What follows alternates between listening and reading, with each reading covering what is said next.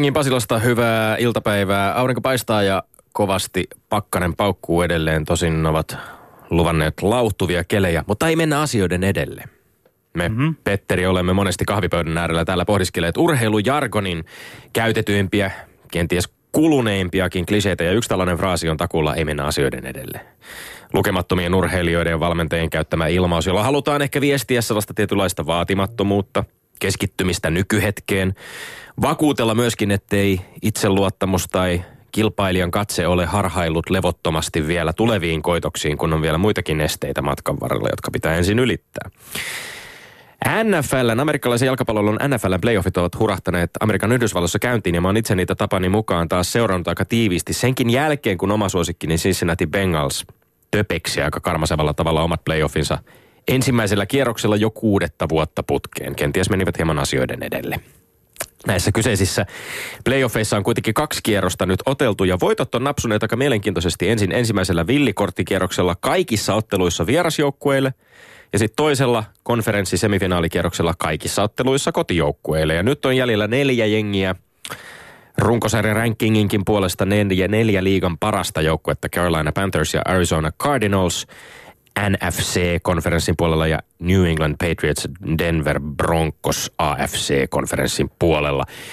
Jälkimmäisessä näistä peleistä kohtavat vielä kerran kaksi 2000-luvun legendaarisinta pelinrakentajaa nimet, jotka kenties sinäkin Petteri tunnistat Patriotsin Tom Brady ja Denverin Peyton Manning puristelee päätään täällä, mutta aivan varmasti tuntee nämä nimet. Ei mennä asioiden edelle, mutta itse uskon, että tällä kertaa Tom Brady pesee Peyton Manningin selvästi ja pelaa muutaman viikon päästä Super Bowlissa Carolina Panthersia ja sen uutta supertähteä Cam Newtonia vastaan. Minä toimittajana voin mennä hieman asioiden edelle. Mutta ei mennä asioiden edelle, Petteri, sillä meillä on mm. edessämme hieno lähetys, kovat väittelyt ja paljon puhetta suomalaisesta huippurheilusta, valmennuksesta – Meillä on vieraana studiossa Eerikkilän urheiluopiston Sami Hyypi Akatemian johtaja valmentajien valmentajaksikin kutsuttu Kyösti Lampinen. Kyösti Lampinen, onko asioiden edelle meneminen aito tai oikea vaara huippuurheilussa? No jos yksilön kannalta katsottuna ajattelee sitä, niin jos ajattelet voittoa, niin todennäköisesti et voita, mutta jos keskityt tekemiseen, niin se on todennäköistä. Missähän Petterin ajatus siitä tällä hetkellä? Mm. ei, ei, ei mennä asioiden edelle myöskään meidän väittelyssä tai meidän kamppailussa. Kiitos Kösti Lampinen, jatketaan tästä ja no itse asiassa jatketaan aika syvääkin puhetta varmaan huippuurheilusta valmentamisesta tässä myöhemmin lähetyksen aikana, mutta pakko silti muistuttaa tähän väliin, että ensi viikolla Lindgren ja Sihvonen jalkautuu ensimmäistä kertaa historiansa aikana täältä Pasilan Norsuluutornista kansan pariin, kun matkaamme Imatran SM-hiihtoihin keskustelemaan itsensä yhdessä Harri Kirvesniemen kanssa suomalaisten rakastamasta maastohiihdosta ja vieläpä aivan ihkaoikean elävän yleisön edessä. Mutta nyt, Petteri, katse tähän hetkeen, sillä niin viime, tällä kuin ensi viikollakin me olemme Lindgren ja Sihvonen. Jumalan pyssy, Tommi Helsinkiläinen. Peli on tiukkaa, mutta rehellistä. Kiistatta, kiistatta, vaan voiks se olla niin, että sä et opi multa mitään, enkä mä opi sulta mitään? Vaikka ihmisen vaatteet muuttuvat, itse ihminen ei muutu, sanoo Valtarin, sinun on egyptiläinenkin. Ymmärrämme molemmat, että mä nyt on tällainen väistyvänä uroksena semmoinen, että nyt enää paljonkaan opi. Mutta kun sä oot tommonen virkeä kamarikatseinen pantteri, rotevan nuoruutesi kukkeassa iässä. Etkö sä vois tulla näissä väittelyissä puolitiehen vastaan? Kuuntelisit herkällä korvallasi väittelyssämme vanhempaasi ja viisaampaasi Hamptonin miestä Petteriä. Välillä mä mietin ja mun paisunut tunteeni arvaille, että toi sun tekosukkeluutes ja tekoivallinen korskahtelusi väittelyssämme, se kumpuu pelkästään semmoista dessademaista väittelyn himostasi ja voiton halustasi samalla, kun mä vuorostani yritän edistää naivisti ja pyytää suomalaista urheilukeskustelua. Mun kokenut neuvonantaja Keijo S. sanoi, että tehkääpä Tommin kanssa joskus kokeeksi niin, että vaihdatte välejä, väle, ne osapuolia. Että minä Sihvonen olisin esimerkiksi sitä mieltä, että politiikka kuuluu urheiluun. Ja sinä Lindgren olisit sitä mieltä, että jonkun joukkueen fanittaminen on tyhmää kännisen vappuhallarikansan hommaa. No, mä vastasin Keijolle, että mä voi. Että mä olen tämmöinen vanhan liiton urheilumies näinä kaikki ne entisine polvineni, jotka on saaneet sotavammoja pelien tiimelyksessä. Mä oon velkaa peliemme veteraaneille sen, että en lähde kekkuloimaan urheilupuheen kanssa. Mutta jos sopii, hapuillaan tänään vähän jonkinlaista konsensusta väittelyssämme. Mutta Jos sä silti oot Tommi tänään uppiniskanen, tuommoinen uuden aikainen lapsi, mä annan sulle kyllä sitten isän kädestä kerjäämäsi karttukylvyn. Mitä olettamuksia? Vai peliemme veteraanit? Öö, ohjelmiemme veteraanit siellä vastaanotinten äärellä korvatarkkana. Sillä nyt mennään. Robert Helenius teki oikein, luultavasti oikein, ilmoittaessaan tällä viikolla luopuvansa nyrkkeily raskaansarjan EM-vyöstään. Heleniuksen oli määrä puolustaa EM-titteliä ykkösaasteja Derek Chisoraa vastaan miestä, jonka Helenius 2011 voitti Helsingissä matsissa, jota monen mielestä Chisora hallitsi ja jonka jäljiltä Chisoran leiri selvästikin on odottanut revanssia. Sattumoisin tämä samainen Chisora edustaa myös saksalaista Sauerland-tallia, joka oli myös Heleniuksen talli aiemmin, jonka kanssa mies on nykyään tunnetusti yhtä hyvissä väleissä kuin Petteri Sihvonen ja Teemu Selänne. Jos taas No, no. Heleniuksen leiriä on uskominen ja miksipä ei olisi, niin ottelusta Derek Chisoraa vastaan luovuttiin, koska tämä matsi ei olisi edistänyt Robert Heleniuksen pyrkimystä päästä MM-otteluun. Tosin nyrkkeilyasiantuntijoiden mukaan voitto Chisorasta olisi aivan varmasti tätä pyrkimystä edistänyt, joten jäämme odottelemaan näiden Heleniuksen joukkojen lupaamaan lähiviikkoina julkistettavaa uutta vastustajaa, joka kuulemma on sen verran kovaa kaliberia, että silloin viimeistään kyllä tajuamme. Oletko Petteri vielä kärryillä? Joo. Mä väitän siis, että on hienoa, että Robert Nordic Nightmare Helenius pelaa upporikasta ja rutiköyhää ja uskoo vakaasti vielä tämän vuoden aikana ottelemansa raskaansarjan maailmanmestaruudesta, etenkin kun taanoinen ottelu Franz Rilliä vastaan EM-tittelistä ei oikein vakuuttanut ja kun tiedetään, ettei Helenius ole maailman rankingin kärkimiehiä vastaan otellut lainkaan. Maikkari asiantuntija Risto Meronen mutta totesikin, että tämä tavoite MM-ottelusta 2016 on epärealistista, mutta nämä asiat ratkaisee raha. Annetaanko kellon laulaa? Annetaan laulaa. Kas Tommi, sä heti mun pyynnöstä vaarin, kun mä toivoin väittelyalustuksessa, että josko voitaisiin vähän viljellä näissä konsensustakin näissä väännöissä.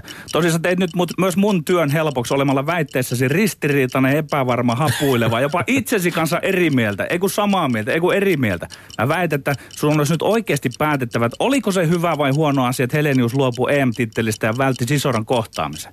Ainoa johtopäätös, jonka mä sulta tuossa ostan, on se, että toki Helenius esikuntainen pelaa upporikasta ja rutiköyhää. Hänen otteensa käänssä ei ole vakuuttanut, että ikä ei tuu yksin. Ja nyt on ilmeisesti rakennettava kaikki jollain tapaa yhden kortin varaan. Mutta hei, nyt hieman pidempiä puita uuniin, niin mun on ne laitettava, koska sä olit tommonen pelkurimainen kanalla. Miksi et sano suoraan, että Helenius pelkää häviävänsä Sisoralle? Miksi et maininnut, että urheilu on karannut raskassa sarjassa? Tilalle on pelkkä taloudellinen hyötyrationaali ajattelu. Miksi et puhunut sanakaan siitä, että olihan se verinen vääryys ja kusetus, kun Helenius kumppaneinen mainosti EM-ottelua ja sen arvoa.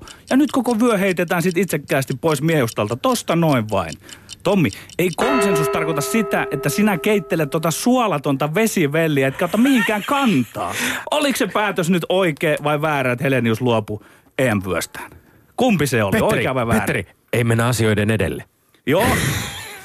Mahtava, Mutta- mutta mahtava. Nyt, nyt, nyt, olisi se momentum Ei, ottaa tuli, kantaa. Mä, mä oon innoissani. Nyt tuli vastapalloon sellaista puhetta, kun mä oon sulta odottanut. Kun sieltä tuli tiukkoja väitteitä, täsmällisiä väitteitä. Petteri, mä oon ylpeä sinusta. No? Siis mä, minähän, to, minä nimenomaan vähän niin kuin vihjailen, pyrin näitä samoja asioita tuomaan. Ja joskus sinäkin olet käyttänyt tällaista tyylillistä taktiikkaa, että sä et ole aivan suoraan sanonut, mitä mieltä sä oot. Mä ehkä vähän rivien välistä pyrin luomaan myöskin sitä Ei, kuvaa. nyt- nyt että Tomi, tässä on aika epämääräinen ollut tämä Robert Hereniuksen leirin Että sä sait viesti. sanomaan muut ne, mitä sä et itse uskaltanut sanoa, niin nyt sä sillä ylpeilet. siinä. Ei, minä, minähän totesin täsmällisen väitteeni. Hyvä Robert Hellenius tähtäin korkealle, niin kuin kuuluukin yhden kortin varaa. Juhan sitä on odotettukin, mutta sitten me jäädään odottamaan näitä todisteita kehän puolelta. Niin me jäädään todisteita. ensin Hei, toi, odottamaan. toi on mielenkiintoista, noin Kerro. todisteet. Kato, Siis kato, kun mietitään näin, että kun se- on tota vesivelliä sulla, niin onko se silloin mennyt ok, jos sieltä Heleniksen leiristä ilmoitetaankin joku todella kova nimi, niin sitten sä niin jälkikättöiset sanot, että se oli oikein. Jos Eihän se ei tuu pelkästään ko- ilmoitukseen jos ei tuu- liity, jos ei vaan tuu siihen, kova että miten pärjätään Ne sen ilmoittaa sen jälkeen. 18. Mun sähköpostiin Mhm. tuli, että sil- silloin se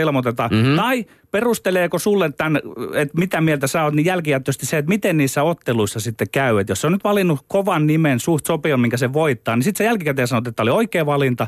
Mutta jos tuon matkalle tulee mutkia, niin sitten sä voit sanoa, että no enhän mä ottanutkaan kantaa kunnolla, vaan että se nyt ei ollutkaan hyvä asia, että se vaihdettiin ja heitettiin sen. Jos vaikkapa kuuntelee Maikkarin Risto Merosta, nyrkkeilyasiantuntija, joka totesi siitä, että nimenomaan niin nyrkkeily rank, raskaan sarjan rankingin top 10 ukkoa vastaan. Jos sieltä jotain nyrkkeilijää vastaan otetaan, otetaan vastustaja ja voitetaan, niin sitten ollaan aika vahvoilla myöskin sen tulevan MM-ottelun suhteen. Ja, tot, ja loppupeleissä kuitenkin sitten vielä kaiken lisäksi, No no tämä sä- mikä on mm. kaikkein ir, irvokkainta on se, että, että että tässä nyrkkeilyn, kansainvälisen nyrkkeilyn maailman, se, että miten raha ratkaisee, miten nämä liitot menee. Tiedätkö sinä itse asiassa, jos Helenius onnistuu sitten tämän MM-ottelun saamaan, niin ketähän vastaan hän sitten tappelee? Ei, ei harmainta hajukaan. Niin ei minullakaan niin, ole. Niin. Ei kun itse asiassa siis se ei luultavasti ainakaan ole silloin VBA, VBO tai The Ring-lehden vöitä hallitsevaa Tyson Furya huuruveikkoa vastaan. Nyt sä alat Tommi päästä vasta vauhtia. Ehkä mahdollisesti, ehkä mahdollisesti se voi olla joko VBC-liiton Deontay Wilder tai IBF-liiton Charles Martin, eli terveisiä sinne vaan nyrkkeilysuuntaan tältä LS-liitolta. Tämä koko systeemi on aivan hajalla, mikä on sinänsä sääli, koska raskaan sarjan nyrkkeilyhän voisi olla tällainen kamppailulajien kuninkuus. Kyllä, kyllä, mutta Nykyään mä- se on pelkkää sekasotkua. Mutta Tommi, mä en ole kovin monesta noista asioista eri mieltä, mutta mä oon äärimmäiseen pettynyt siihen sun ensimmäiseen väitteeseen. Oi kun sä et että. mennyt asioiden perille edelle, etkä edes päässyt niihin asioihin kiinni. Pettymyksesi kalvaa minua siinä määrin, että haluan antaa sinulle seuraavan kärkiväitteen. Haluatko, anna haluatko että tulla. sekuntikello No pistetään niin, kyllä, tikittämään? kyllä. Pistetään se täältä. Mä väitän, että Kimmo Timonen veti rajusti vihkoon, kun alkoi itse julkisesti kitistä siitä, ettei Niinistön Sauli esikuntinen kutsunut häntä lintanjuhliin. Ja yhtä kamala lapsus Timoselta oli, kun hän parku, ettei tule huomioiduksi urheilugaalassa. Pari lainausta Timosen blogista, joka muuten vaikuttaa ilahduttavasti hänen itsensä kirjoittamalle korkeintaan vaimon stilisoimalle. Olen erittäin iloinen Jarkko Niemisen Koivun, Sakuin ja muiden palkittujen puolesta, sillä tiedän, mitä huippurheilu pitkä ura ihmiseltä vaatii. Hei, mä voin tässä nyt huoletta sanoa Timoselle, että vähintään yhtä kova ura ja urakka on ihmisellä, joka tekee työnsä paperia terästehtaalla vieläpä kaksi kertaa pidempään kuin ammattijääkiekkoilija. Mopo karkaa, kun se Timonen sitten lohkaisee. Tämä on sitaatti. En voi väittää, ettenkö olisi ottanut kutsua itsenäisyyspäiväjuhliin tai jotakin tunnustusta kaalassa vastaan mielelläni. Ei ole minun asiani arvioida muiden tekemiä päätöksiä, mutta harmikseni huomasin, että arvostukseni on aika pientä suomalaisten päättäjien silmissä. Että ihan suomalaisten päättäjien silmissä, voi voi. Mä väitän, että jokin on pahasti pielessä, kun urheileminen ei enää riitä urheilemisen tähden. Ei vaikka miljoonia tipahtelisi tiliä, vaan vielä pitäisi päästä paistattelemaan linnanjuhlia ja urheilukaalan lämpöön. Ja onneksi tämä urheilukaala vielä tulee tässä esiin, koska Pekka Holopainen ja. Jukka Rönkä antoivat maksimaalisen suhteessa tähän urheilukaalan sähläämiseen. Antoivat maksimaalisen minkä? Maksimaalisen. Antoivat Ja maksimaalisen. antoivat maksimaalisen. Väität, että on ristiriitaista pitää itseään siis vaatimattomana joukkuepelaajana ja silti vähän ihmetellä, miksei tuollaisen Kyllä. uran jälkeen oikein minkälaisia huomionosoituksia satele. No, minä en allekirjoita tätä väitettä. Mä väitän, että meidän urheilukulttuurimme lepäisi paremmissa kantimissa, jos Timosen kaltaisia miehiä muistettaisiin edes toisinaan samaan tapaan kuin halliin kattoon nosteltavia ja naisten lehdissä patsastelevia selänteitä. Tosin en Timosen lailla usko, että, usko, että kyse on siinä, siinä yhtään sen enempää hänen savolaisuudestaan kuin ylistetyn Saku Koivunkaan kohdalla turkulaisuus on ollut esteenä. Enemmänkin uskon, että näissä skaaloissa ja kunnianosoituksissa muistetaan hyökkäjät, koska tämä meidän urheiluhulluutemme on hyvin yksinkertaista sorttia. Vain maalintekijät ja pistennikkarit muistetaan. Sä varmaan muistat mun viime hetken, viime, viime viikon, vi, Joo. viime, viime hetken, vaan viime viikon väitteen Ballon d'Or-kritiikissä. Jos väitin, että Messi, Ronaldo, Messi, Ronaldo hehkutuksessa kaikki muut pelipaikat unohtuu. Tässä on kyse ihan samasta ongelmasta. Koko tämä Kimmo Timosen arvostamiseen liittyvä polemiikkihan sai alkunsa Jarmo Kekäläisen twiiteistä, jossa tämä ensin totesi Timosen unohtuneen parilta listalta Suomessa ja sen jälkeen listasi Timosen saavutukset yli tuhat NHL-peliä, yli 100 NHL playoff-ottelua, josta viimeinen lopetti uran kannu suorilla käsillä. Hashtag no respect. No kekäläisillä tuskin on ollut muita motiiveja kuin ihmetellä sitä, minkä takia urheilugaalassa Kimmo Timosta ei mainittu sanallakaan. Minkäs maksimaalisen ne nyt on? Mua edelleenkin mietityttämään siis. Kyllähän Holopainen on esimerkiksi ihan ylpeästi siellä somenkin puolella muistanut mainita, että, että tota ihan oikealle miehelle meni vuoden urheilijan valinta ja ketä hän on itse äänestänyt. Mutta jotain maksimaalisia on antanut. Tommi, sä olet kyllä aikamoinen saippua, joka luiskahtelee niin kuin, milloin suuntaan. se- Nimittäin sä et ottanut ollenkaan kantaa siihen mun niin kuin pääväitteeseen. Kyllähän niin, otin. Et, mitä, mitä sä, siis tuomitsitko kanssa sen, että oli tyhmää Timoselta itse alkaa esiintyä omassa asiassa? Aivan sama, jos minä tässä nyt sanoisin, tai sinä sanoisit, että terveisiä sinne jonnekin himputin radiokaalaan, että meidät olisi pitänyt palkita. Minkälainen- Eihän sillä lailla Ei. edistetä omaa asiaa eikä kuin mitään asiaa. Eihän hän näin spesifiä ole väittänyt. Hän on, hän on yleisesti vähän puhunut siitä, että ehkä tämän uran päättymisen jälkeen olisi ollut mukava jonkinlaisia huomionosoituksia saada. No se on yhtä Kyllähän- kuin kitisemistä No se voi asiasta, tulkita niin. kitисemiseksi, Niin. mutta siis sä väitit, Niin miten että... sä sitä kommentoit? Oliko se oikein tehdä sä noin? nostit erikseen sen nimenomaan niin kuin mieleen, että tavallaan hän, hänen niin kuin vaatimattomuutensa tai hänen semmoinen rooli pelaajana, että et, et se on ristiriidassa tämän hänen kitinänsä kanssa. Minä olen tästä väitteestä eri mieltä. Minä Millä olen sitä mieltä... sä oot sitä eri mieltä? Että jos, jos julistaa olevansa tämmöinen joukkuepelaaja... Alussa sinä siellä Keijo alkaa taakse taas piiloutuen totesit, kommentit, että meidän pitäisi kuunnella toisia ja oppe, yrittää oppia toisista. Mä, mä puhuin No, mutta nimenomaan siitä, vastannut edes mun mä vastasin siihen nimenomaan sillä, että mä sanoin, että meidän urheilukulttuurissa nostetaan jalustalle ne superstarat, ne hyökkäjät, ne jotka maaleja latoo ja heidän, kat- heidän pelipaitansa nousevat kattoon. Niin, ja sitten tällaiset hiljaiset huomio. työn Mm. sankarit, kuten Kimmo Timonen, joka on yksi yhdestä toista Stanley Cupin voittaneesta suomalaisesta kautta aikojen. Siltä listalta muun muassa puuttuvat Saku Koivu ja Ville Peltonen. Hän jää vähän niin kuin huomiota. Tommi, eihän me, Miksikö siitä, hän eihän me näin? siitä olla eri mieltä, että olisiko pitänyt huomioida vai ei Niin, ei olla siitä eri mieltä. Sinä haluat vain- mennyt kummalliseksi tämä suomalainen urheilukulttuuri siinä, että... Kun Tero- ihmiset Tero- kitisevät blogeissaan, ainoa niin, joka saa niin. kitistä blogissaan on Petteri Sihvonen. Pitkämäen agentti tai mikä manageri tämä soittaa Voi, suurin piirtein voi, voi, että miksei saada, tungetaan esille Petteri, urheilijoita. Urheilijat on esillä siellä jäällä ja kun ne heittää keihästä, ei niitä tarvi minkään kaaloihin ja linnanjuhliin enää. Petteri, sulla on hyvä drive tänään näissä väittelyissä, mutta mä oon vähän huolissani siitä, että sun pitäisi ehkä keskittyä vain oman blogisi lukemiseen, kun kaikki muut blogit aiheuttavat sinulle mielipahaa. Menee eteenpäin. Kolmas väitteeni on ennen kaikkea vetoomus. Rakas suomalainen urheilumedia, älä vajoa sille karmean klikkijournalismin tielle. Klikkijournalismihan, kuten Petteri varmasti hyvin tiedät, edustaa sitä nykypäivän journalistista suuntausta, jossa media hakee jutuille mahdollisimman raflaavia, järkyttäviä tai hämmästyttäviä otsikoita. Oho, katso kuvat! Saadakseen sisällölleen internetin ihmeellisessä maailmassa mahdollisen paljon kiinnostuneita klikkaajia. No, median sisälläkin tällaista toimintaa on jo älytty kyseenalaista, koska itse asiassa tällä tavalla klikkauksiin kiihottamalla ei välttämättä tavoiteta ollenkaan oikeanlaisia yleisöjä ja voidaan jopa ärsyttää lukijoita. Kun porkkanaan tartuttua lukija huomaa, että koko porkkana olikin kusetusta. Mä joudun valasemaan tätä urheilumediaan kohdistuvaa vetoomusta niin esimerkkitapauksella ansiokkaasta urheilulehdestä, jonka nettisivulla pari päivää sitten oli tähän tapaan otsikoitu hiihtojuttu. Tuhoaako tämä perinteisen hiihdon kilpailut lopullisesti? Polttava puheenaihe. Ja itse jutussa onkin sitten otsikon ja ingressin sisä- lisäksi sisältönä video, jossa Jesse Väänänen, entinen maastohiihtäjä ja sprinteri, erittäin ansiokkaasti käy läpi tasatyönnön yleistymistä perinteisen hiihdossa tänä päivänä tekniseltä ja taktiselta kantilta. Jutun lopussa Väänänen toteaa, että tasatyöntökehitystä on aivan turha estää, lajit kehittyy ja urheilijoiden on mentävä sen kehityksen mukana. Ei sanaakaan siitä, minkä takia tasatyöntö tuhoaisi perinteisen hiihdon kilpailut, vaan hyvää ja kiinnostavaa hiihtoanalyysiä. Mä väitän, että pystytte parempaan otsikkovaltaa käyttävät urheilumedian ammattilaiset. Teidän on pystyttävä parempaan. Ha, ha, ha, ha, ha, ha, ha.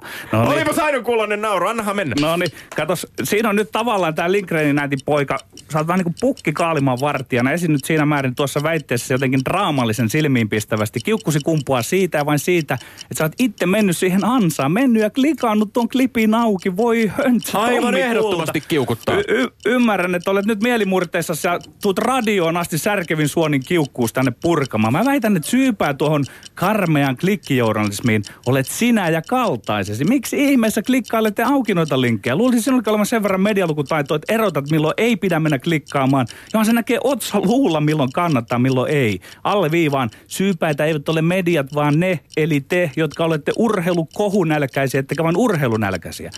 Tuut, Tommi, kiinnittyneeksi siihen kestämättömän journalismin kritiikin juonteeseen, jossa ihmiset moittivat iltapäivälehtiä seiskaa, television sar, saippuasarjoja tajumatta, että siinähän kansakunta katsoo joka päivä ikään kuin itseään peiliin, mittaa oman tasonsa, kun luemme iltasanomien tai Iltalehden lööppiä. Sama pätee netissä urheiluaiheisiin sivustoihin. Niiden otsikoista te urheilujuttujen ja uutisten suurkuluttajat näette sanasta sanan tasonne. Kuka on tällä kertaa liukas kuin saippua? Kenties velvollisuutesi tai jonkinlainen tämmöinen tu, tu, tunteesi entistä työnantajasi urheilulehteä kohtaan väist, saavat sinut väistelemään tämänkin toiminnan heidän taholtaan. Mä, mä, ihan mielenkiinnosta, koska arvostan ihan mielettömän paljon niitä toimittajia, jotka tekevät sinne kiinnostavia juttuja, hyvää No urheilujournalismia. sanonko mä tuohon väliin nyt niin mä ihme, älä sano väliin mitään. Mä, mä ihmettelen hyvin kovasti sitä, että min, min, hyvin paljon, eli kovasti, sitä, että minkä ihmeen takia nämä asialliset jutut pitää otsikoida kerta toisensa jälkeen tällä tavalla.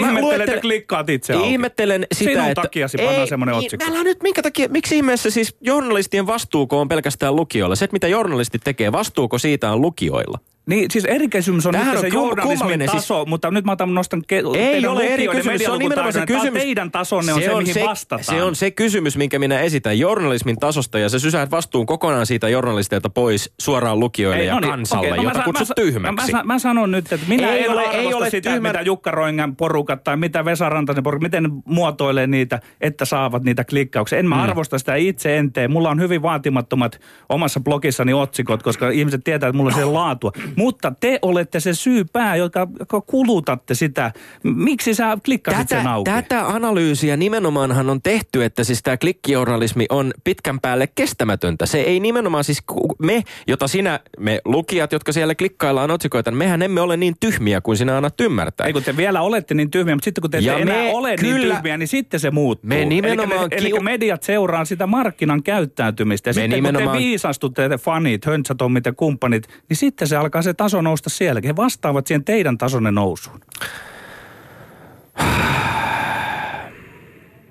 Peli poikki. Ylepuheessa Lindgren ja Sihvonen.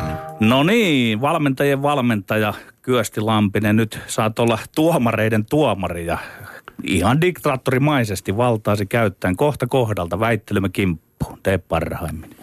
Siis voin toimia edelleenkin normaalisti. no niin, kyllä.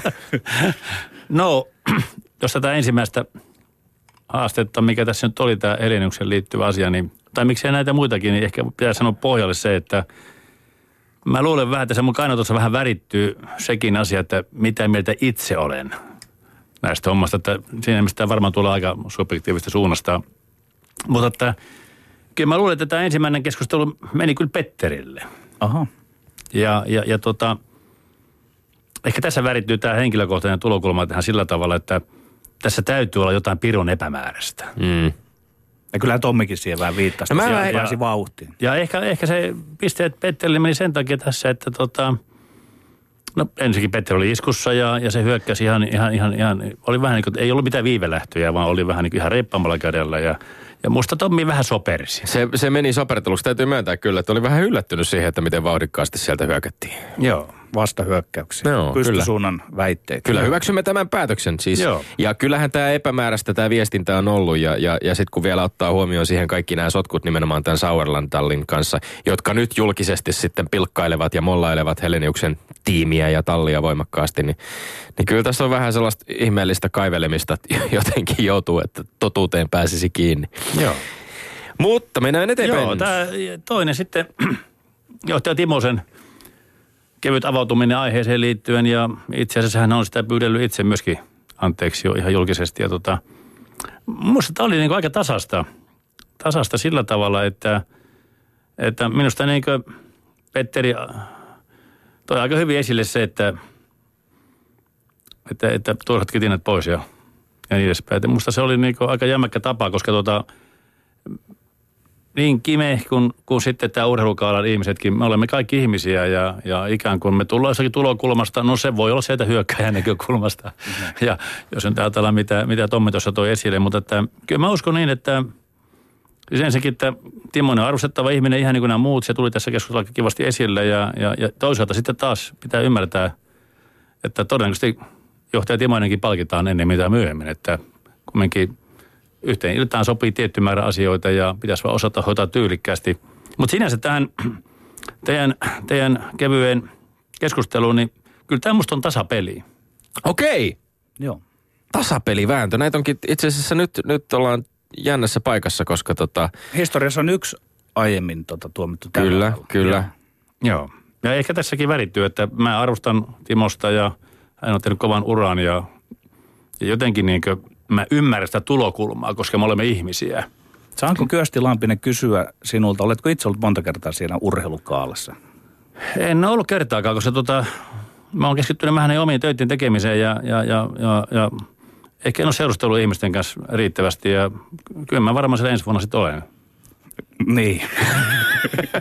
No, vedä siitä. No, No, mutta hei, tää- tää- Täällä on kaksi, jotka ei ole ollut siellä ja meistä kolmesta. Yksi Voi voi sentään. ei Niin ollut. yksi, yksi siellä kävi, kävi tätäkin ohjelmaa vähän promoilemassa, koska tota, pyydettiin luovuttamaan urheilukulttuuriin liittyvä palkinto. Ja itse asiassa haluaisin tässä nyt semmoisen pienen asian mainita, että kun tässä on monessa yhteydessä todettu, että Kimmo Timosta ei urheilugaalassa mainittu sanallakaan, niin itsehän sattumoisin veistelin pienessä räppirunossani urheilugaalan lavalla, että kaikki tarinat päättyy, Kimmo Timosenkin nide, kiekko päätyy, nimi pyttyy, iloinen kime.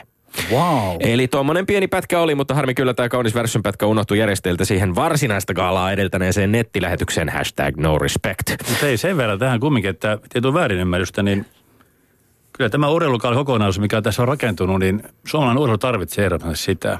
Niin, se on Ja- aika ja- monipuolinen joukko ihmisiä, jotka siellä Ja- kokoontuu ja, ja, minun mä, ol- silmiin. ja mä olen sitä mieltä, että kyllä tässä enemmänkin Kyösti Lampinen voi katsoa peiliin, että siellä olisi syytä niin olla paikan päällä ja itse asiassa toimenpiteisiin on kyllä ryhdytty koko Eerikkilä urheilustun voimin, että eiköhän siellä Eerikkilä pöytä ole sitten Älä, älä ensi vuonna olemassa. Ai ai ai, nyt Petteri, siis Sitten mä oon yksin enää, joka... Olkapäät mä, mä lysähti just vähän että muakin alemmalle. pyydettiin nyt tänä vuonna. Mut, Joo, joo, mutta mutta se, sen verran mut on nythän on sellainen tilanne, että kun mennään kolmanteen väitteeseen, niin me, minä voin enää tavoittaa, päästä enää tasapeliin tässä ottelussa ja Petteri voi sitten taas viedä selvän voiton tällä kertaa. Katsotaan miten käy, koska kokonaistilannehan on kutkuttavasti 11-10.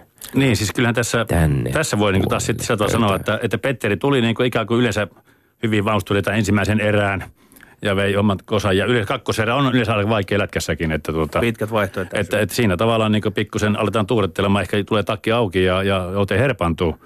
Ja näin tässäkin kävi Joo, mielestäni. joo. Ja, ja, sillä tavalla, että minusta Tommi, Tommi lähti vähän pikkusen, niin kuin, katsotaan miten käy eka erässä ja, ja pitää nämä alkaa skarppaamaan. Ja, ja, ja kyllä tämä mun mielestä Tom, Tommille meni ihan selkeästi sillä tavalla, että artikul, siis se, miten se niin kuin, argumentoit sitä, että miksi sä tota mieltä, niin, niin kyllä sä niin oikeastaan pyyhkäsit tuossa tota Pet, Pet, Petteriä niin kuin vähän niin kuin, käytit Petteriä vähän niin kuin rättinä. Pyyhittiin kanveesia. Joo. Sihvosen äitin pojalla. Joo. Nythän me ollaan siis kummallisessa tilanteessa. Tässä on yksi, yksi, yksi jos tämä kolmas väite meni nyt sitten klikkijournalismista meni meikäläiselle, niin, niin tota, onko meidän pakko tyytyä nyt vaan Petteri siihen, että otetaan tälle kaudellekin se yksi tasapelipiste ja sitten tästä eteenpäin varoitetaan kaikkia tulevia pyydetäänkö vieraita. Kyösti Vai, vai tuleeko vielä, niin, vie, vielä semmoinen viimeinen Kokonaiskanta nyt. Siis kokonaiskanta siihen, kol, että miten kolme tämä... erää. Kumpi oli ripauksen niskan Et jos nyt tästä käytäisiin jatkoajalle, niin kumpikohan Niin, tässä sitten meistä niin Otetaan kuin jatkoaika. voiton? No kyllä mä sitten että ikään kuin pystytappelu tuossa lumihangessa Ylen ulkotiloissa, niin aikaa kolme minuuttia ja kumpi, kumpi kaatuu ekana, niin se on voittaja. Tämä on häviäjä. Mieluummin tässä tapauksessa näin kuin esimerkiksi Petteri tunnen kohtuu hyvin. Ehkä mä siinä tapauksessa luovutan saman tien. ja tota, koska tää oli Ehkä tavallaan... vähän ovella vastaus, tää oli koska tavallaan Kyösti semmoinen tietää, kuinka vahva mies minä olen. Ei tavallaan semmoinen kiertoteitse Siis mä tehty. kattelin vähän teidän elopainoa tässä ja tuota, pikkusen Petteri on pulskistunut ja, ja tuomio on iskussa, että ehkä tämmöinen älyllinen päätös olisi ollut järkevämpi tässä tapauksessa, mutta että ehkä mä en tunne sua Tommi riittävästi, mutta Petterin kyllä ja yritin vähän tukea Petterin pyrkimyksiä.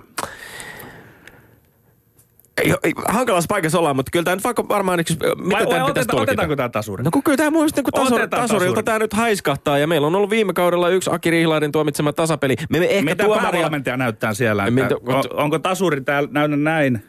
On, tasuri näyttää päävalmentaja Jani Tasuri näyttää päävalmentaja. Joo. Eli siis meillä on nyt tilanne se, että äh, pistesarakkeessa Lindgren 11, Sihvonen 10 Ja ja yksi yksi, tasapeli. yksi tasapeli Kyösti Lampisen tuomitsemana. Siihen on tyytyminen ja katsotaan mitä Harri Kirvesniemi sanoo meidän sekoiluista yleisön edessä ensi viikolla. Yle puheessa Lindgren ja Sihvonen. No niin, tervetuloa vielä nyt sitten kerran Kyösti Lampinen. Käydään kaksin käsin kiinni tuota suomalaisen huippuurheilun yleiseen tilaan. Missä mennään, mikä on hyvin, mitä parannettavaa ja jos valta olisi sulla, mitä rakenteellisia muutoksia tekisit? No jos nyt yleisesti sanoisin, niin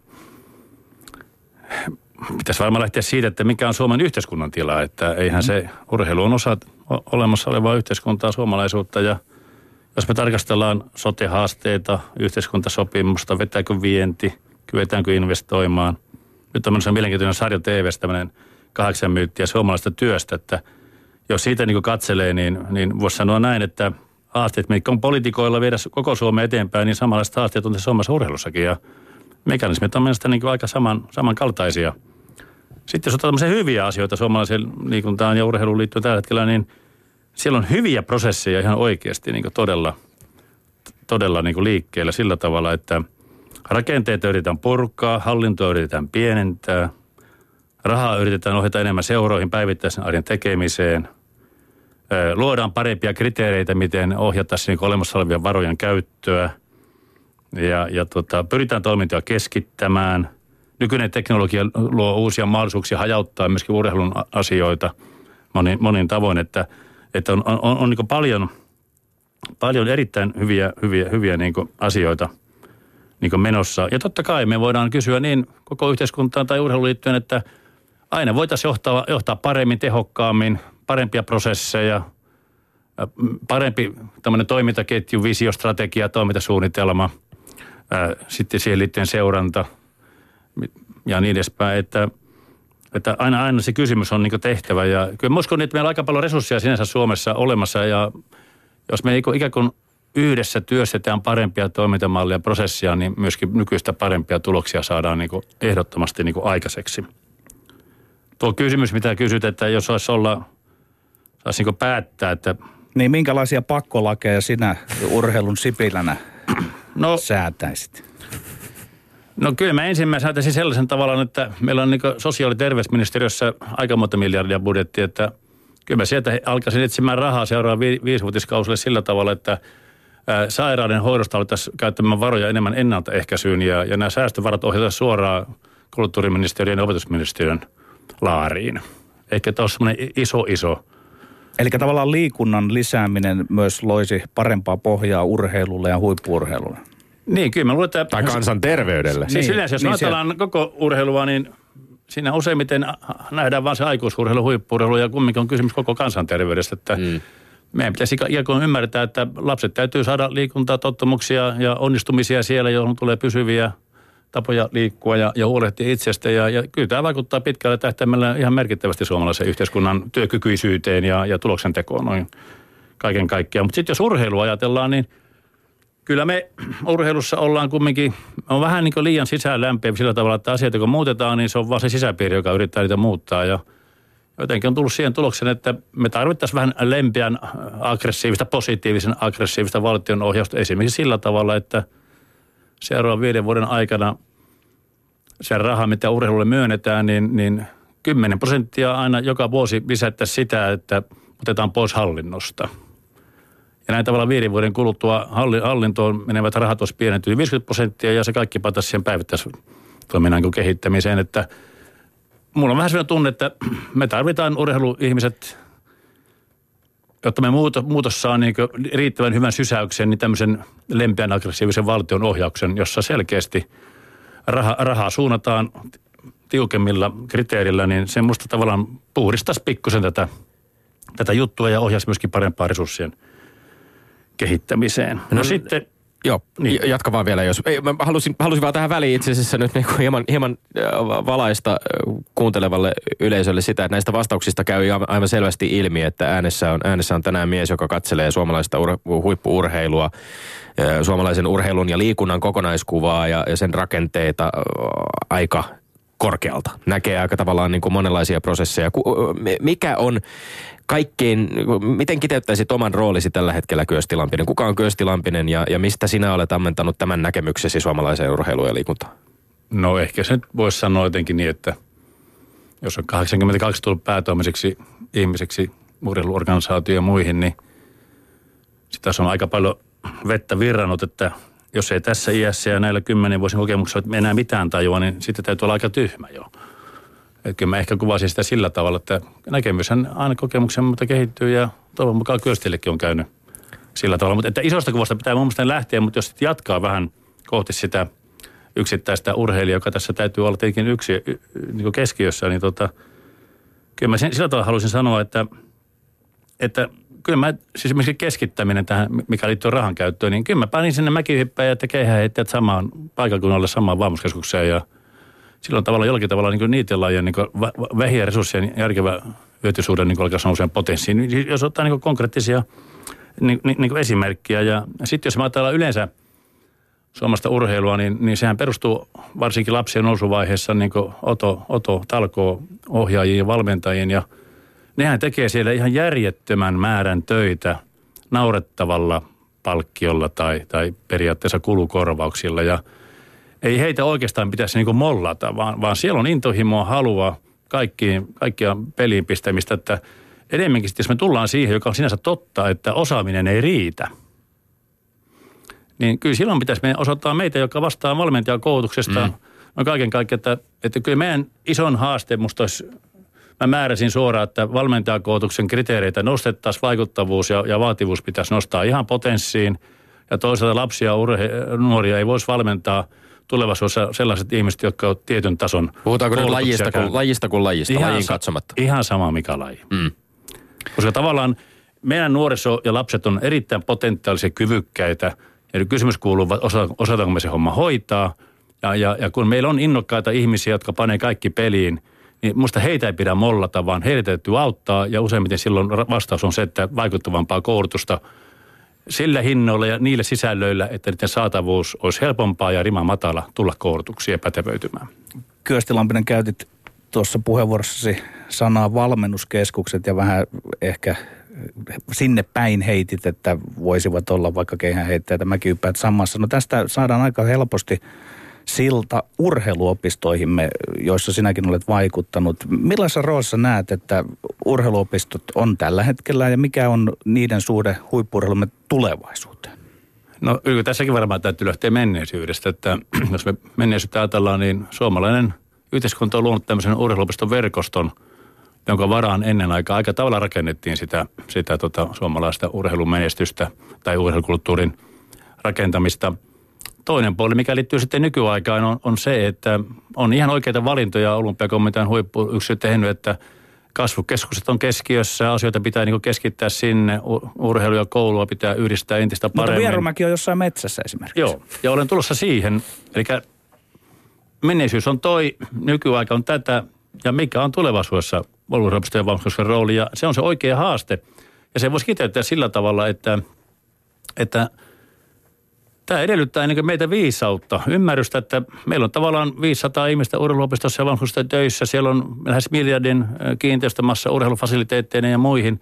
Niin se kysymys kuuluu näin, että olemmeko me riittävän viisaita, että tästä suomalaisen kulttuurin tilasta, kun päämäärät on tuollaisia, että kasvukeskus on keskiössä, niin synnytetäänkö me kunnon prosesseja, jolloin ikään kuin voidaan ikään kuin vähän etämmältäkin vaikuttaa systemaattisesti päivittäisarjen kehittämiseen – Musta niin se on se haaste, minkä perässä me ollaan. Mitä se etäältä vaikuttaminen voisi olla konkreettisesti? No tässä voisi ehkä kuvata, miten me ollaan nyt tuolla Eerikkilässä tehty viimeiset viisi vuotta, niin, niin lähinnä on nimenomaan se, että me olemme kaukana parhaista jalkapalloseuroista esimerkiksi tai salibändiseuroista. Ja me ollaan luotu oikeastaan semmoisia asioita, mitä siellä seurassa ei ole mahdollista tehdä. Me ollaan lähdetty ikään kuin valmennuksen ydinasioista, että valmennuksen tehtävä on kehittää urheilijoita. Me ollaan luotu kehittämisen seurata konsepti kokonaisvaltaisesti, että miten – ihmisen, ihmisen tilaa ja urheilun kehittämistä. Tarkoittaa käytännössä? Se tarkoittaa käytännössä, että pelikeskiössä tekee taktisia asioita, fyysistä kuntoa, psyykkisiä valmiuksia ja vuorovaikutus sosiaalisia valmiuksia. Me voimme seurata sitä.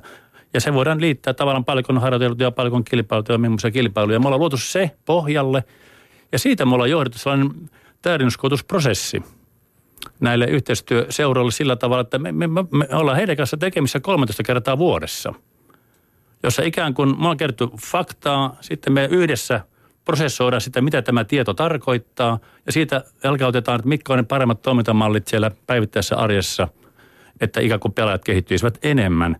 Ja se on niin kuin tavallaan meidän valinta. Ja toinen ehkä isompi valinta on tämä keskittäminen, että Eerikkilän päälait ovat jalkapallo ja salibändi, ja niihin me pannaan kaikki peliin. Ja, ja silloin me yhdessä palloliiton, salibändiliiton kanssa varmaan saadaan merkittäviä asioita aikaiseksi, mutta että näistä ehkä voisi kuvata, että me ollaan yritetty ratkaista tätä asiaa. Ja meillä on niin tukemassa tätä asiaa sitten sähköinen kehittämisympäristö, johon data kertyy ja myöskin prosessit kuvauksineen päivineen dokumentoidaan sinne, että ollaan, ollaan päästy tavallaan tässä alkuun, että mitä se voisi olla tulevaisuudessa. Eli, eli puhuit alussa urheilun ja liikunnan välisestä tasapainosta ja kansanterveydestä esimerkiksi, mutta tässä kuitenkin puhutaan prosessista, jotka hyvin voimakkaasti vaikkapa salibändin tai jalkapallon kohdalla keskittyy nimenomaan huippuurheiluun, siihen, että me nostettaisiin suomalainen jalkapalloilu entistä korkeammalle Joo. tasolle? No ehkä tuo huippurusanakin tässä täytyy avata, koska jos ei puhuta huippurusta, niin jokainen poliittinen ajattelee vain aikuisurheilua. Mm. Että meidän niin ymmärtää huippurua myöskin laajemmin Suomessa, joka liittyy siihen kansanterveyteen sillä tavalla, että, että jos me halutaan urheilijoita tehdä, siis menestyviä urheilijoita sinne aikuisikään, niin meidän täytyy todella niin kuin vaikuttaa merkittävästi lapsiurheiluun ja nuorisurheiluun, jotta ikään kuin lapsiurheilu pitää niin yleistaito ja laitaudot saada – rakastutaan siellä lajissa, on iloa, se on kivaa, kun huomaa kehittyvänsä. Se antaa energiaa sille, että jaksaa sen kovimman vaiheen urheilussa, eli joka on nuorisoruvaihe. Siellä ikään kuin harjoittelumäärät moninkertaistuu, pitää olla jaksamista, pitää olla tukemista ja sitten ehkä aukeaa se aikuisurheiluvaiheen mahdollisuudet. Onko tämä jonkunlainen tapu Suomessa tämä lastenurheilu suhteessa huippuurheiluun? Koska jos mä mietin sitä humunkin touhua ja mietin jääkiekkoliiton linjauksia, niin semmoisia huippurheilun tähtäviä linjauksia käytännössä ei tehdä alle 13-vuotiaiden suhteen. No, Musta tämä on vähän suhteelliset, riippuu sitä kenen kanssa keskustelee. Että, mutta jos me isoa kuvaa ajatellaan, niin me pitäisikö nähdä ikään kuin ihmisen kasvu kokonaisena asiana. Että musta tavallaan tämä kansanterveys ja, ja liikuntamyönteisyys ja, ja, ja oppia liikkumaan ja onnistua siellä, niin ne on luonnollisia prosesseja niin kuin kaikilla ammattialalla. Meidän pitäisi vaan myöntää sellainen asia, että tämä, tämä työkykyisyys vanhemmallakin syntyy siitä, että on järkevää tapa elää ja osaa sitä on myöskin fyysistä aktiviteettien aikaansaantia, että Minusta tässä Suomessa, siis muualla maailmassahan ihmetellään tätä Suomen höpinää tässä urheilussa. Joo. Mitä, mi, mitä höpinää? No sitä, että me, meillä on semmoinen joku pinnallinen asia painottunut ja, ja, ja muissa maissa painottu se, että kehittyykö joku ja, ja, ja kun on kehittynyt, niin siitä, se aiheuttaa iloa ja tyytyväisyyttä. Tai, tai onko vuorovaikutus lähestymistapa ihmisillä sellainen, että kunnioittaa toista ja pyrkii auttamaan – tehostamaan, eikä vaan nimeämään virheitä ja kettuileen. Kyllä. Me, me täällä on pe, pe, aiheesta puhuttu hyvin paljon monienkin vieraiden kanssa, Erkka V. Lehtolan kanssa, Futiksen puolella Timo Innasen, Simo Valakarin kanssa myöskin. Ja, ja mulla itselleni tulee välillä vähän sellainen tunne, että kun esimerkiksi äh, Petteri on vaikkapa nuori Suomi äh, lyömäasetta käyttänyt ja Futiksessakin kuulee aika usein irvailtavan junioritoiminnan, vaikkapa junioritoiminnan kaikki pelaa säännöillä, aivan kuin meillä olisi Suomessa jonkinlainen tämmöinen sosiaalidemokraattinen liian tasapäistävä vamma, joka joka estää suomalaista juniorityötä kehittymästä ammattimaiseksi, niin tämä on vähän liian helppo syntipukki. Eikö niin kuin kaikki pelaasysteemikin ole sisältänyt paljon hyvää sellaista, joka ei itsessään millään tavalla estä kunnianhimoisen tai enemmän kilpailuun painottavien mallien tuomista mukaan juniori siis meillä, on, meillä on hölmöilyä siitä niin, että otetaan kaksi sanaa, joka oli tämä nuori Suomi ja oli mm. tämä, tämä kaikki pelaa mm. juttu Nuorisomi oli ihan hemmetin järkevä niin ajatus. Se itse oli kouluttamassa ne kaikki sen ensimmäiset kouluttajat silloin, kun se perustettiin. Ja tavallaan siinä oli ihan, ihan järkevä asia monipuolista jokaisen lajiliiton valmennustoimintaa ja, ja, ja niin kuin ikään kuin valm, siis koulutustoimintaa ja valmennustoimintaa. Että, ja sitten tuoda siellä ikään kuin kasvatuksia e-, elementtejä mukaan ja sen avulla vai, kehittää ikään kuin valmentajien ja pelaajien välistä vuorovaikutusta esimerkiksi. Se on vaan muuttunut matkan varrella ja se on saanut niin kuin painotusta niin kuin muuttunut ihan samalla tavalla liittyy tähän kaikki pelaa asiaan, että jos me ajatellaan niin syntisiä ja kaikki pelaa niin näkökulmalla, niin se liittyy siihen strategiaan, joka oli ihan oikea, että jalkapallo haluaa niin kasvattaa merkittävästi lajiharrastajien volyymia. Ja se oli ihan terve niin näkökulma. Mm. Että tavallaan niin meillä on niin ihan liikaa niin tavallaan ihmiset ei niin ota selvää, että minkä, mikä on sen taustalla, että aloitettiin, mihin tilanteen se sen lajin tai kokonaisuuden kehittymisessä liittyi. Ja sitten alkaa pääsee elämään niin omaa elämäänsä ja ikään se fokus alkaa vähän katoamaan siitä. Yle puheessa Lindgren ja Sihvonen. Kyösti Lampinen, sä oot ollut nostamassa lähes tyhjästä ensin skuassin ja sitten alppihiidon Suomessa maailman huipulle osaltasi. Kerro hieman noista prosesseista. No jos nyt kiteyttää vähän sitä skuas-elämää, niin tota, se oli hassu sillä tavalla, että mä olen Volli koulutuspäällikkö silloin ja – konsultoin niin Skuvasliittoon valmennusjärjestelmän kehittämisessä. Ja sieltä tuli sellainen toive niin, että ne haluaisivat joku ulkopuolisen vetämään Skuvas-projektia. Ja mä en tehnyt mitään Skuvasista. Että mä liikuntatein sen kopissa, kaveraan kaksi kertaa koskenut Skuvas mailaan. Ja se oli musta niin tosi mielenkiintoinen alon siihen. Ja sitten jos ajattelee, että miksi niin onnellisesti kävi, kun siinä kävi, niin, niin kyllähän siinä pitää iso, nostaa, iso hatunnosto olla erityisesti näille pelaajille. Sami Elopuro, Pentti Pekkanen, Marko Pulli – heidän henkilökohtaiset valmentajat Hannu Mäkinen, Markku Hyrske, Ari, Ari Pelkonen, niin he olivat, siis urheilijat todella pani kaikkea peliin. Ne harjoitteli eniten kuin, kuin mikään muut urheilijat Suomessa. Että siellä ihan Mikael Fogelholm teki tutkimuksenkin, että joka päätyi siihen, että skuasmaa joukko harjoitteli noin 26 tuntia viikossa ja sitten oli parikymmentä tuntia hiihtomaa joukko ja sitten oli pitkä väliä muiden lajien niin sen taso. Että, että tavallaan se onnistunut tuli ilman muuta, että nämä pelaajat oli sitoutuneita ja, ja motivoituneita ja meni vaikka perseellä puuhun, jos edistää menestystä skuvassissa. Että, ja sitten taas nämä valmentajat, ne osas todella niin kuin, itse asiassa se oli mun pelastus tämä skuas-projekti. Mä olin hyvin autoritaarinen valmentaja ja mä en sitä skuasta ymmärtänyt mitään, niin mä sen kautta opin tämän tämmöisen kyselevän opitu, oppimisen niin menetelmän. Ja tavallaan niin kuin, se, se, se opetti mulle ikään kuin tekemään kysymyksiä ja, ja sitten mä opin sitä skuassia siitä ja henkilöstön valmentajat tuki mua siinä ja, ja pelaajat tuki mua siinä, että, että mä sanoa, että mä voin kiittää omasta kasvusta erityisen paljon tässä niin skuas, skuas tämmöistä ydin, ydinjengiä. Mutta sitten jos ajattelee, mikä se oli olennaista, niin jos kuvaan nopeasti, niin me harjoiteltiin maanantaista sunnuntaihin sillä tavalla, että meillä oli maanantaisen perjantain kaksi ajaharjoitusta ja yksi kuntoharjoitus. Aamupäivä oli kaksi tuntia niin kuin tavallaan tämmöistä henkilökohtaisen valmentajan kanssa – teknistaktisten valmiuksien kehittämistä. Ne oli itse miettinyt oman, oman, oman pelisuunnitelmansa ja mitä lyöntiä ja lyöntisuuntia he käyttävät ja ne harjoitteli sitä kaksi tuntia aamulla.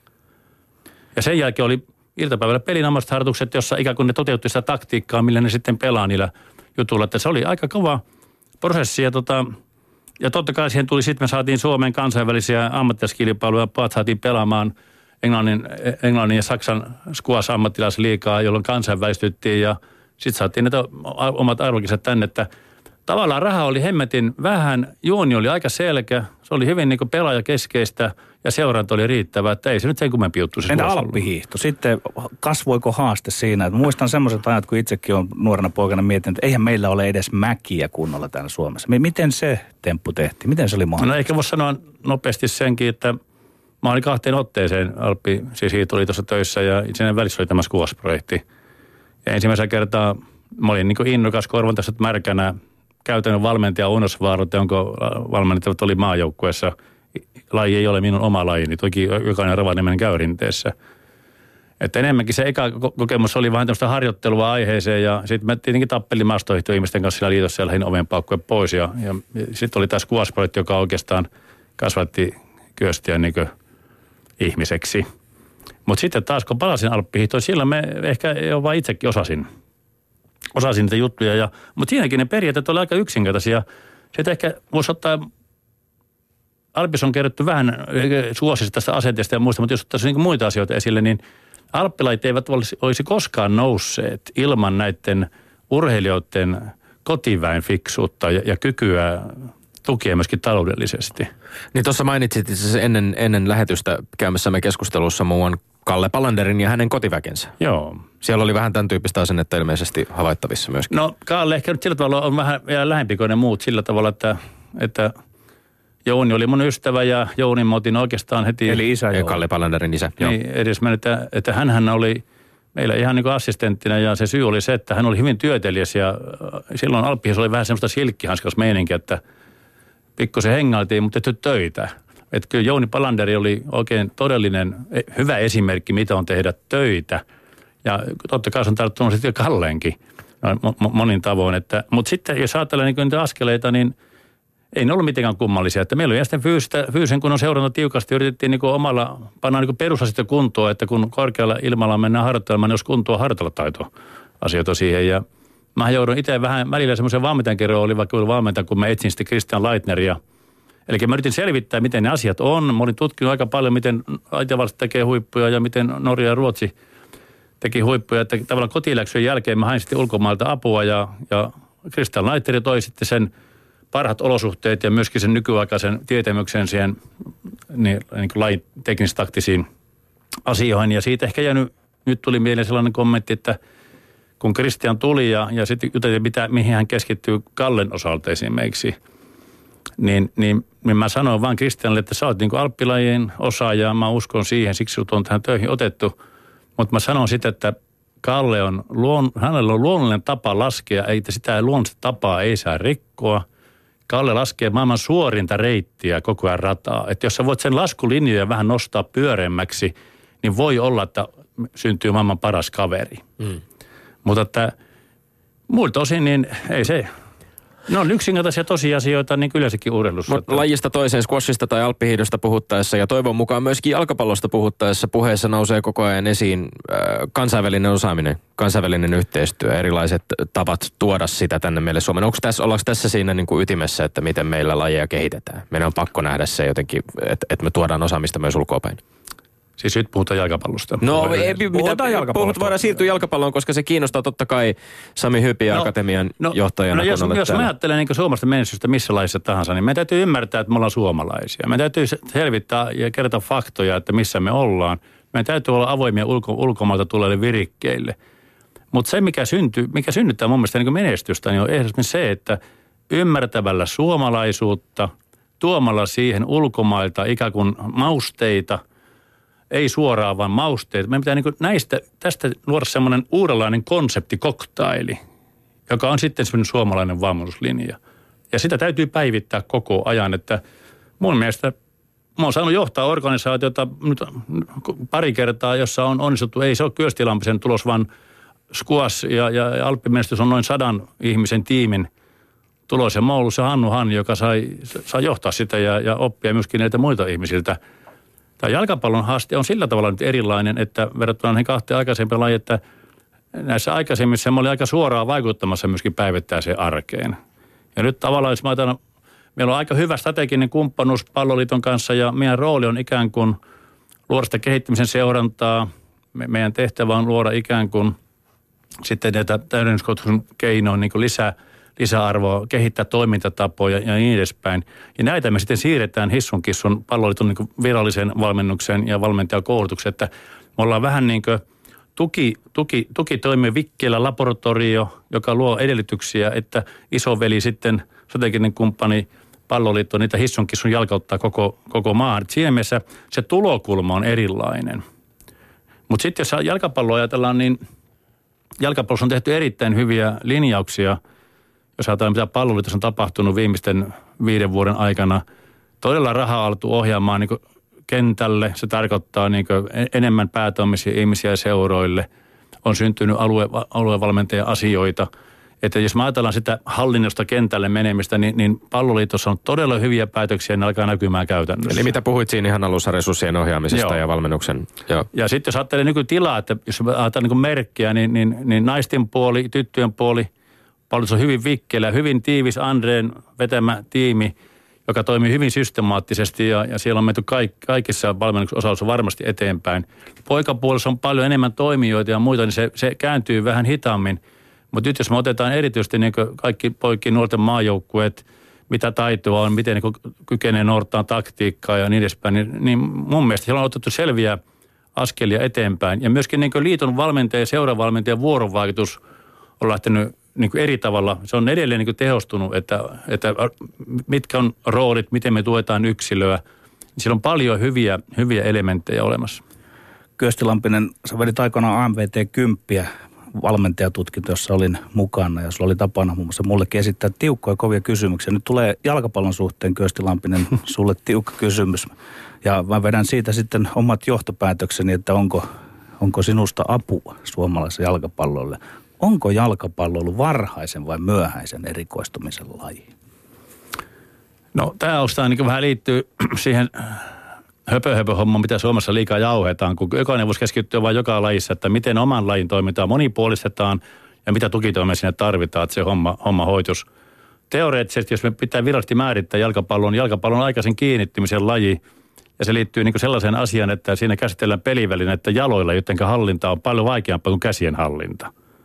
Että ei se nyt sen kummallisempi asia. Ja sitten toinen asia, mikä liittyy vaavoihin tutkimustuloksiin, meidän kehityspäällikkö Forsman tässä väittelee tohtoriksi kokonaisvaltaisessa valmennuksessa kesäkuussa ja meillä on varmaan noin 200 ulkoisen tutkimuksen tulokset, mikä liittyy jalkapalloon. Ja, ja kyllähän se kylmä fakta jalkapallomaailmassa on se kaikissa maissa, että ne, jotka huipulle on päässyt, niin on pienestä pitää jalkapalloa harjoitelleet.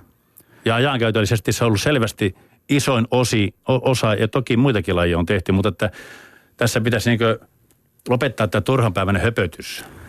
Sanoisin, että oikea vastaus, mutta siitä seuraa sitten jatkokysymys siitä, että kun nyt katsotaan tästä studiosta tuonne ulos ja tuolla on tuommoinen talvi, niin miten täällä Suomessa ne järjestetään nyt sitten ne olot sillä lailla, että ne pikkupojat, pikkutytöt, että ne saavat niitä, koska kun niin kuin sanoit, kyse on varhaisen kiinnittymisen lajista. Millä ne kymmenet tuhannet toistot saadaan täällä kylmässä Pohjolassa? No tämäkin voisi oikeastaan ensin, siis kaksi, kaksi, vastaus, että – meidän pitää kehittää jouk- seurajoukkueiden niin harjoittelu sillä ei niinkään määrää lisäämällä, vaan ikään kuin yksittäisen joukkueharjoittelun laatua niin, että siellä oppii enemmän, innostuu enemmän, rakastuu enemmän fudikseen ja sen jälkeen ikään kuin omalla ajalla ikään kuin pihapeleille ja muilla ikään kuin tekee niitä toistoja hemmetin paljon enemmän. Se on niin kuin ensimmäinen asia, mikä me saa niin ympärivuotiseksi. Ja sitten siihen ympärivuotisuuteen, niin kyllä Suomessa on aika hyvin halleja alkanut syntymään ja myöskin pienempiä halleja, jotka on nimenomaan juniorille kohdennettu.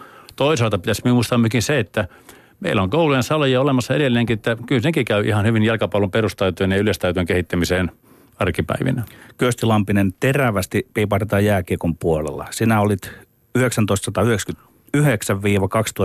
Saku ja Mikko Koivun kokonaisvaltaisessa kehittämässä mukana yhdessä Jukka Koivun kanssa. Et, et ole puhunut tästä julkisuudessa. Miksi et ole puhunut julkisuudesta ja mistä siinä oli kysymys? No tähän, tähän on aika heppo vastata, että minun tehtävä oli niin tukea Saku ja Mikko Koivun kehittymistä kokonaisvaltaisesti. Ei minun tehtäväni ollut ikään kuin olla julkisuudessa, että mitä me värkkään niiden kanssa. Että, mitä te värkkäsitte? No ennen kuin mä kerron mitä värkkäsitte, niin pitäisi sanoa sen, että, että jos mä ajattelen mun elämääni, niin mä olin tavallaan ikään kuin sen Alppihomman jälkeen, niin koulutin ihmisiä, yritysihmisiä muutoksen tekemisessä ja muissa. Ja, ja ikään kuin Jukka Koivi, joka oli mun oppilas tuolla Vierumäellä, niin hän, hän, hän sitten vaan kysyi, että voisiko mä auttaa Sakua, kun sillä oli niitä vammautumisasioita ja muuta. Eihän mä ole mikään jääkiekkoihminen ensinnäkään.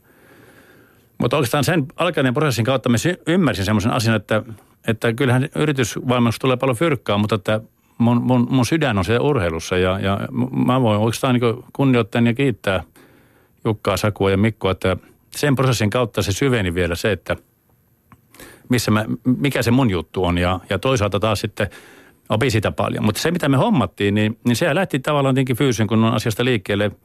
Ja se eka homma oli vain yksi kesä, että pitäisi luoda Sakulle semmoisen juttu, että se ei enää vammaro niin helposti. Ja no se oli helppo asia, joka nyt sinänsä ei ollut se minun pääkiinnostus. Mun, mun pääkiinnostus kohdalla koko ajan se kokonainen ihminen ja sen eteenpäin vienti. Ja Jukka, joka oli jääkiekkovalmentaja, niin tietenkin antoi, ja, ja pojat antoi, niin, kuin, niin hän kertoi aika hyvin, että missä ne haluaa kehittyä. Ja mä yritin olla menetelmiä niihin. Ja myöhemmin se sitten oli enemmänkin psyykkistä valmennusta.